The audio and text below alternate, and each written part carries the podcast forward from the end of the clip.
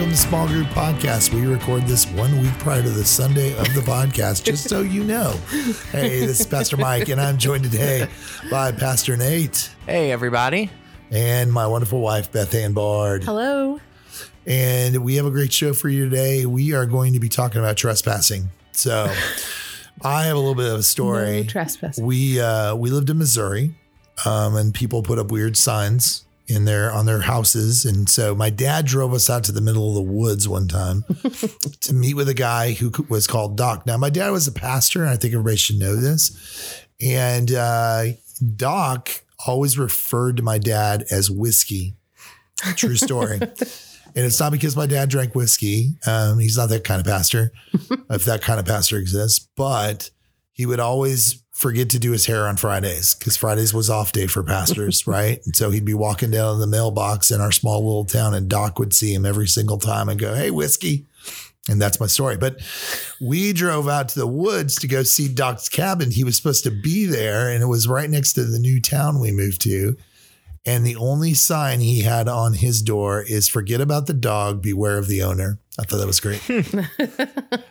so that's it, guys. That's that's our podcast for today. And Thanks for having us, Mike. yeah, so trespassing is going to be the topic today and uh, forgiving debts and such. And uh, Pastor Nate, um, have you been trespassing lately on any fantasy football? Uh, unfortunately, my fantasy team really struggled this last week, uh, and I, I'm waiting for us to start the Coastal Fantasy Football podcast. I think that that would be really insightful, and if we do, uh, I, I want to be a make sure I'm a host on that. Yes, absolutely, absolutely. You can have my spot. Yeah.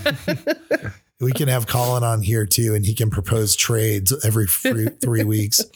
Um, but anyways, the long and the short of it is, uh, it's been a crazy football season already, uh, but it's been fun. But it's also been an awesome small group season. So, Mm. Pastor Nate, give us a great overview of what we're going to be hearing this week. Yeah, so we are uh, going to be wrapping up the Lord's Prayer this week. And so we've already talked about our Father in heaven, hallowed be your name the first week. We talked about your kingdom come, your will be done on earth as it is in heaven. Last week we talked about give us this day our daily bread, this Mhm. idea that God is our provider who gives us everything that we need. And so this last week we are going to be talking about and forgive us our debts as we also have forgiven our debtors or trespasses, I'm sorry. There you go. Uh, and lead us not into temptation, but deliver us from evil. And so there's really two dimensions here that we're going to be talking about. The first dimension is, is forgiveness. And so it's that we ask God to forgive our sins, our trespasses. Uh, also being mindful that as we do that, we we have an obligation to forgive those who have sinned against us. Uh, and so that's the first dimension of prayer, that this idea of confessing our sins and asking for forgiveness. And then the other dimension is asking for spiritual protection. So it's lead us not into temptation, but deliver us from evil. I, I personally think that a better translation would be from the evil one. I think that he's that in the context, Jesus is talking about Satan. He's talking about the evil one because think about it in the Gospel of Matthew, so the Lord's Prayers in Matthew chapter 6, back up one page, Matthew chapter 4, what's happening? Hmm. Jesus is led by the Spirit into the wilderness hmm. to be tempted Yeah. by the evil one. He and that's one of Satan's roles in scripture is the evil one. So the tempter. So I, I personally think that when we ask that, when we pray, lead us not into temptation, but deliver us from the evil one, we're asking that God would would guard our hearts from situations where we might be led into temptation by that Satan would love to use in our lives. Uh, we're asking for God's protection in those areas of our lives. So those are the two ideas here: praying for forgiveness and praying for spiritual protection from temptation. That's good. How talk a little more in the theology of it all. Like, what does this tell us about God? What does this tell us about us? Well, I think it's really interesting. I've, I've seen Christians really confused by the idea of praying for forgiveness before. So, if we teach that when you come to Christ, in that moment, you are justified, you know, the doctrine of justification is that we're declared righteous, not on the basis of what we've done, but on the basis of what Christ has done for us. That Mm, that's good. when we put our faith in Christ, all of our sins, past, present, and future, are forgiven, uh, and that Christ's righteousness is credited to us. We, we believe that. So, if that's true, and all of my sins, past, present, and future, are forgiven, and I'm declared righteous in Christ, then why do I need to ask for forgiveness? Mm. Uh, why do I need to ask for forgiveness? That can be confusing for people sometimes. I've heard some people say you shouldn't. You shouldn't ask for forgiveness, but the problem is Jesus says he Mhm. teaches us to pray for forgiveness. So what do we do here? I, I think that we can make a distinction here between God's judicial act of forgiving us our sins in justification, and then God as our Father. Uh, we ask for forgiveness because our sin disrupts our fellowship with God. Uh, let me illustrate it this way. As a parent, uh, if your child sins against you, they don't stop being your child. Mhm. They don't need to ask to become your child again every time they sin against you. But the reason why they confess and they ask for forgiveness is to bring about restoration in the relationship. Mhm. Because our sin creates distance in our relationships. In the same way, every time we sin, it's not like we lose our salvation and we ask God to re justify us all over again. That's mm-hmm. not what we're doing when we're asking God to forgive us our sins. We're acknowledging that our sin has created distance in our relationship with God. It has not destroyed our union with God, but it has disrupted our communion with God. And in light of that, we ask God to bring about restoration in our relationship with Him, in our fellowship with Him, that we could enjoy that fellowship again uh, because our sin has disrupted that. So when we pray, I think that's a really important theological distinction to make there. Why do we pray for forgiveness? We don't pray for forgiveness with this insecurity, like I need to be saved all over again, but rather it's acknowledging that our sin creates distance with our relationship with God. So that's one important theological point. Why do we pray for forgiveness as believers? Another real quick one is he's, he adds, as we also have forgiven those who have trespassed against us. Um, there's a lot of material in scripture that shows that the fact that we have been forgiven by God should lead us to be quick to extend forgiveness to other people that have hurt That's us. right. So, in the context of prayer, I think that it's important for us to understand that as we are praying, asking God to forgive us, let's not um, then harbor unforgiveness in our hearts toward other people. Hmm. Um, because Jesus, uh, it says in Ephesians chapter 4, verse 32, forgiving one another as God in Christ forgave you. Yeah. Because we have been forgiven, that is the basis for now. We we do not withhold forgiveness from others, uh, but we are quick to forgive when we're wronged. So I think those are two uh, important theological considerations from this text. That's really good. Hey, Bethany, what are we going to be singing this week in the correspondence with Um, forgiveness? Well, um, we are talking a lot on many of our campuses about God's love, as whereas um, uh, we've got some campuses doing "How great is your love." How deep the Father's love for us, and I think in those songs you're seeing the act like hit the gospel story. I mean, you're you're find you're or the redemption story and how God walked into uh, you know as Jesus and forgave us, you know, as, through his act of redemption. And um, so, and then you've got, we're also finishing up uh, with our Lord's Prayer song on several of our camp- campuses, which has been a joy. I think um, being able to sing that. We were just talking with Hannah earlier today, and um, I just think that has been a great, a little additive for us on all of our campuses to have um, that song kind of bebopping in our heads, you know, as we're kind of doing, as we are, you know, reading through this during the week and um, talking with our small group because it's just a great reminder of he, of um, who he is and how um, our relationship works with him. So yeah, just talking about how the goodness of God, how His protection, and um, I know at Hampton we're doing a, one of our favorites that we love. There is um, I'll be there this week. We're doing "Oh Lord, My Rock and My Redeemer," which is a great modern hymn of um, just how He is. Well, I mean, our Redeemer and how He has saved us uh, from our sin, and um, we get to walk in relationship with Him. So Mm, that's good.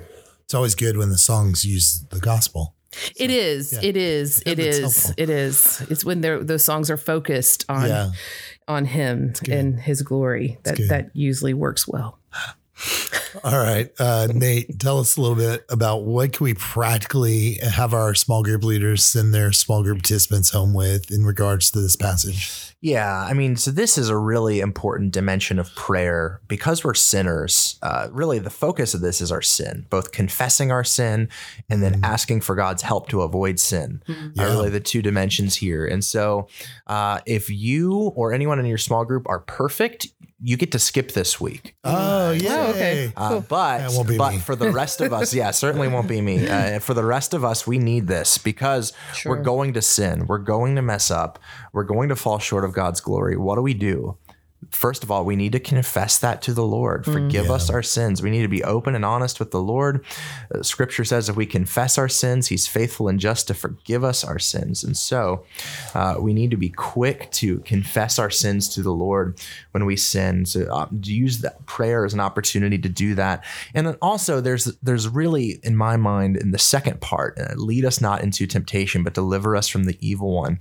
Um, I think that there really is an expression of dependence there. It's an acknowledgement that on my own, I will probably fall uh, if I'm faced with temptation. But it's instead, Lord, lead me not into temptation, but deliver me from the evil one. Keep me, Lord, from situations that are going to lead to me being tempted to sin. And so, for our small group leaders, one one question you could ask uh, of your group, and one thing you could discuss is what are the situations in your life that you know are going to lead you toward temptation and how can you pray and then act that the lord would keep you from those situations? And um, and so i think that in both of these dimensions of our lives um, those are good conversations to have around confession of sin about temptations towards sin and how prayer uh, is an awesome way to to work towards both of those things. Oh, that's good. Yeah, because there's a there's that other element that after we pray, there's a a responsibility back to accountability with others that are in Christ, right? Yeah. mm-hmm. And so that's good. That's real good. Yeah, and even I'm sorry to the one No, thought that I just had is I think that specifically for our small group leaders, like uh, we're talking about confession of sin, make sure that you create a culture in your small group where it's okay to Yeah. confess your sins and struggles. Make sure that you are inviting and encouraging that, of course, in an appropriate manner and all of that, of course. But I think that our small groups have to be a place where people are comfortable admitting that they're struggling, admitting that they're tempted, admitting that they're broken, and then uh, you pray for one another. It says in James five sixteen, confess your sins to one another and pray for one another that you may be healed. So make sure you're you're creating that culture. The best way to do that is to model it yourself, Yeah. to lead through repentance, uh, to say, hey. I- I blew it this week, and and here's how, and I need to confess that to the Lord. And man, if there's anyone else who wants to to confess, and different groups do that differently. I know of one group that I've spoken with that at the end of their group time, uh, they're a mixed group, but they'll break up like, hey, the guys go over here, the girls go over here, and they use that as their Yeah. accountability time. And so, uh, not saying your group has to do that or has to do any other way, but make sure that you're creating a culture in your group where um, it's okay to confess your sins and struggles to one another so that you can help each other grow. Yeah. Mhm. No, that's a good word. I was just about to ask. We do that in our group. Mhm. We split up with the guys and the girls, and it allows. It's interesting what happens when you separate the men and the women in our group. For our Mhm. dynamic, our men actually open up in our our time of prayer. Mhm. Um, whereas I don't hear that as much in our time of discussion. So if any of my guys are listening, this is a true story and you have to get over it. Uh, but they are they are so open with each other about what's going on in their lives. And it honestly takes up sometimes more time than we we even did with the group because they do become somewhat confessional. And so, mm-hmm. but yeah, I would absolutely encourage that guys as a kind of a final reminder in your small groups where you're supposed to find accountability. In fact, we talk about that at We Are Coastal all the time. So encourage your small group participants. Hey, look, maybe it doesn't happen during the prayer, but maybe during the prayer they identify with someone and ask them to be accountable with you and to partner with you on a weekly, daily basis. Uh, I think just as much as we need Christ in our lives, we need others that are influencing us every day towards Christ. And that's, I think, a huge value of why we hold small groups so esteemed here at Coastal. Mhm. So, but well, hey guys, that's our final thoughts for today. And we want to thank you guys for listening. If, whether you're a small group leader, small group apprentice, small group host, or just a small group uh, attendee, uh, participant, that's the word I'm looking for today. wow, I really have got to get like uh, words that I can use during this. But I want to thank uh, my co host here, uh, Miss Beth Ann Bard. Hi, you're welcome. and I also want to thank Pastor Nate for joining us today. My pleasure. And uh, guys, stuff. yeah, Great if you're out there as small group leaders, we just want to say a sincere thank you. Keep Yeah, up the good man. work, and we'll look forward to catching up with you next week.